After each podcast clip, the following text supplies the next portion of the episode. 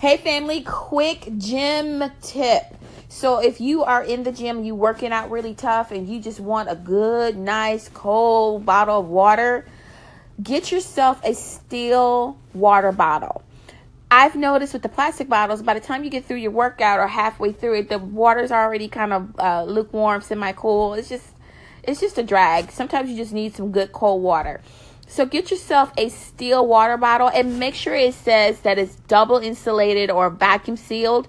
And make sure when you buy your water bottle, it says um, that it could keep things cold for 12 to 24 hours or things hot for um, 8 to 12 hours, something like that. You want to make sure the bottle is um, isolated or it's um, insulated. I mean, not isolated, insulated, or it's um, vacuum sealed so it can keep your liquids either cold or hot.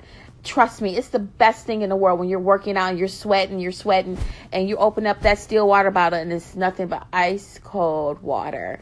That's just a gym tip for today. Have a great Saturday, folks.